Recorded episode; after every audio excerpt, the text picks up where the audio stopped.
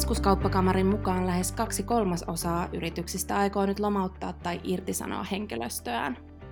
Työ- ja elinkeinoministeriön maanantaina tulleen tiedon mukaan YT-neuvottelujen piirissä oli 281 408 henkeä, kun viikko sitten vastaava luku oli vajaat 160 000 henkeä. Määrä on siis kasvanut pelkästään viikon sisällä todella nopeasti, ja YT-neuvottelujen piirissä olevien joukko ylittää jo työttömien työnhakijoiden määrän. Tästä keskustellaan tänään kuntarahoituksen pääekonomistin Timo Vesalan kanssa. Terve taas Timo ja tervetuloa etänä linjoille. Kiitos ja terve vaan kaikille. Mitä tuota, valtava luku, millaisia ajatuksia luku herättää ekonomistissa? No kyllähän ne hätkähdyttäviä lukuja on ja, ja kertoo siitä voimasta, millä tämä koronakriisi nyt niin kuin vyöryy meidän yli ja myöskin vaikuttaa mm. talouteen ja, ja vaikuttaa ää, hyvin monien kotitalouksien arkeen ja, ja toimeentuloon. Ja tietysti niin kuin yksilön näkökulmasta, niin nämä ei ole mitään, mitään kivoja uutisia, mutta, mutta toisaalta täytyy sitten samaan aikaan miettiä ja, ja muistaa sitä, että, että tämä lomautusmekanismi, niin, niin tämä on aivan niin kuin keskeinen osa sitä meidän selviytymistrategiaa myöskin. Eli, eli äh, tähän auttaa nyt yrityksiä selviään tästä akuutista kriisistä yli ja, ja tota, tavallaan niin kuin, äh, siirtää osan niistä väistämättömistä tappioista, mitä tästä viruksen aiheuttamasta kriisistä tulee, niin, niin yrityssektorilta julkiselle taloudelle, ja sehän tässä on tarkoituskin, ja toki sitten kotitaloudetkin joutuu siitä osansa kantamaan, mutta se, mikä tässä on hyvää, on se, että yritykset kuitenkin säilyttää tällä mekanismilla kontaktin niihin työntekijöihin, jotka on, on heidän toimintansa kannalta se kaikkein tärkein ää, tuotantopanos. Ja sitten kun, kun tästä akuutista kriisistä päästään yli, niin, niin tota, sitten se tuotanto ja yrityksen toiminta niin voi sitten toivottavasti mahdollisen, no, mahdollisimman nopeasti normalisoitua. Eli, eli siinä mielessä mm. tämä, tämä, tämä lomautus kysymys ja sen, sen käyttö, niin, niin se on, on myöskin sitten sen tästä kriisistä selviämisen ja jälkihoidon kannalta niin, niin erittäin tärkeä mekanismi. Mm. Ja työnantajahan pystyy kutsumaan takaisin töihin käsittääkseni niin lyhyelläkin varoitusajalla, jos se tilanne helpottaa. Että vaikka oltaisiin sovittu esimerkiksi 90 vuorokauden lomautuksesta, niin, niin se ei välttämättä sitten tarvitse edes olla niin kauaa. Joo, ja nythän tässä on kaiken kaikkiaan tätä prosessia joustavoitettu nimenomaan niin kuin tämän, tämän kriisin aikana, että, että tätä pystyttäisiin niin kuin mm. joustavasti käyttämään. Niinpä, niinpä. Helsingin Sanomissa pohdittiin sitä, että voiko nyt 90-luvun lama toistua. Siinä jutussa SAK on pääekonomisti Ilkka Kaukoranta toteaa, että 90-luvun lukuihin on vielä matkaa, mutta sitten toisaalta, jos mietitään, niin, niin tuota, e, emmehän me voi tietää kukaan, että mihin tilanne tästä vielä kehittyy. Mitä sä Timo ajattelet tästä peilaamisesta tuonne 90-luvun tilanteeseen? No kyllä mä ajattelen hyvin samalla tavalla kuin SAK kollega Kaukoranta, että, mm.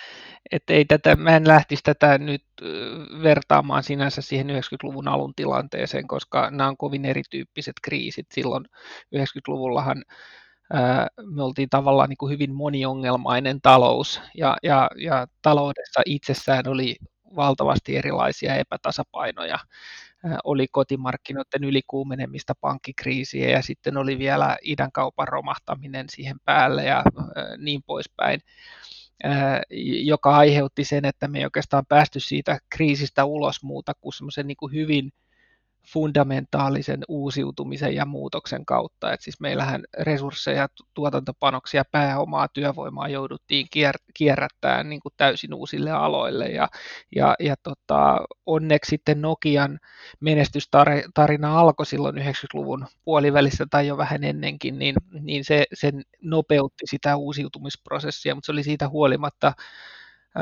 valtavan niin kuin, pitkä ja traumaattinen kokemus toipua siitä 90-luvun alulla lamasta. Et nythän tämä tilanne on sikäli täysin erityyppinen, että tämä tämän kriisin niin kuin juurisyy ei ole talouden ylilyönneissä, vaikka niitäkin kieltämättä varmaan maailman taloudesta kyllä tässä vaiheessa löytyy, mutta joka tapauksessa tähän on tullut niin kuin talouden ja rahoitusmarkkinoiden ulkopuolelta ja on niin kuin lähtökohtaisesti väliaikainen ää, ää, kriisi.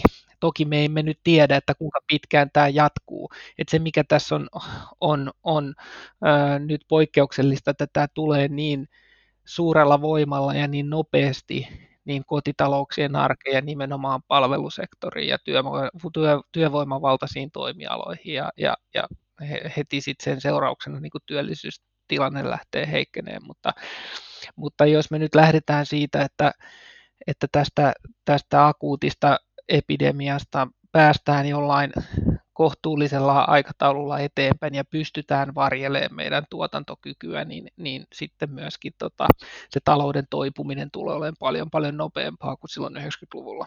Mm-hmm. No, hallitus ilmoitti maanantaina, että näitä rajoitustoimia jatketaan ainakin sinne toukokuun, toukokuulle asti, niin kuinka paljon tällä on nyt ö, vaikutusta?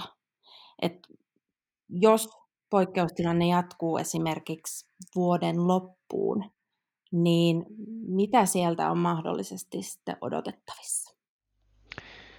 No tota, mä sanoisin, että se mitä nyt ilmoitettiin eilen, niin, niin se on ehkä se, että mihin nyt kaikki on jo hyvin pitkälti varautunutkin, että tästä suurin piirtein mm. vajaan kolmen kuukauden ää, eristys periodi tulee joka tapauksessa ja nämä ehkä talouden skenaariolaskelmakin niin lähtee siitä ajatuksesta, että siinä ei sinänsä mun mm. mielestä ollut kauheasti mitään yllättävää tuossa eilisessä päätöksessä.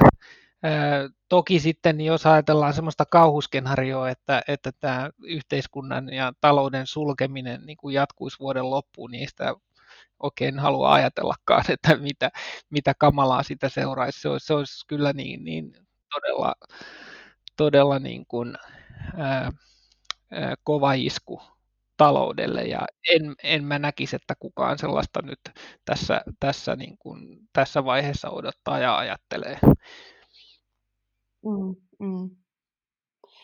Niin, mä mietin vielä, sen verran palaan tuohon 90-lukuun, että että kun on paljon ollut nyt juttuja siitä, että, että tuleeko nyt sama tapahtumaan ja, ja niin edelleen, niin sieltä varmasti myös nousee semmoisia vanhoja, vanhoja traumoja ja vanhoja kokemuksia myöskin pintaan.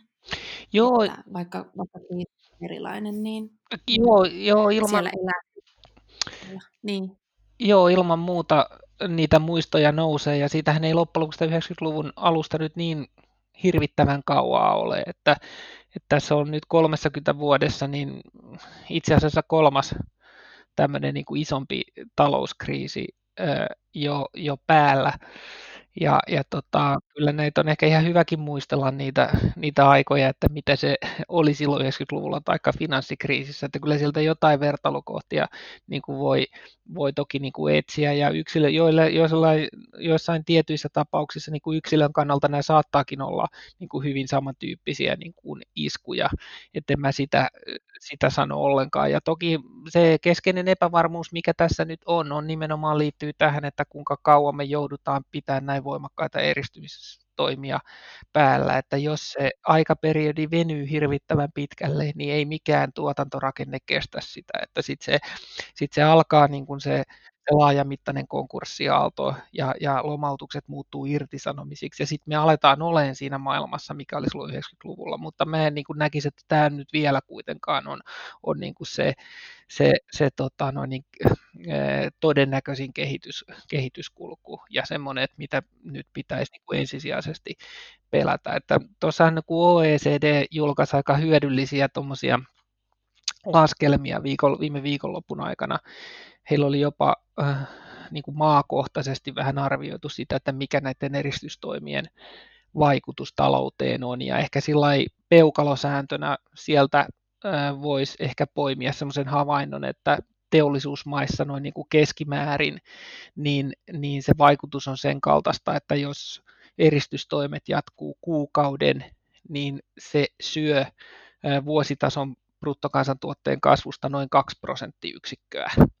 Ja tietysti sitten jos jatkuu kaksi kuukautta, niin se on noin neljä, e, jos kolme, niin noin kuusi. Et siitä voi niin kuin yrittää hahmottaa sitä, että mitkä tämän niin, niin kriisin suorat vaikutukset on, siis näiden eristystoimien suorat vaikutukset. Toki sit siinä tulee päälle muita epäsuoriakin vaikutuksia, mutta, mutta se antaa sen tietynlaisen niin kuin peukalosäännön siitä, että mikä tämä kriisin mittaluokka on. Mm, mm.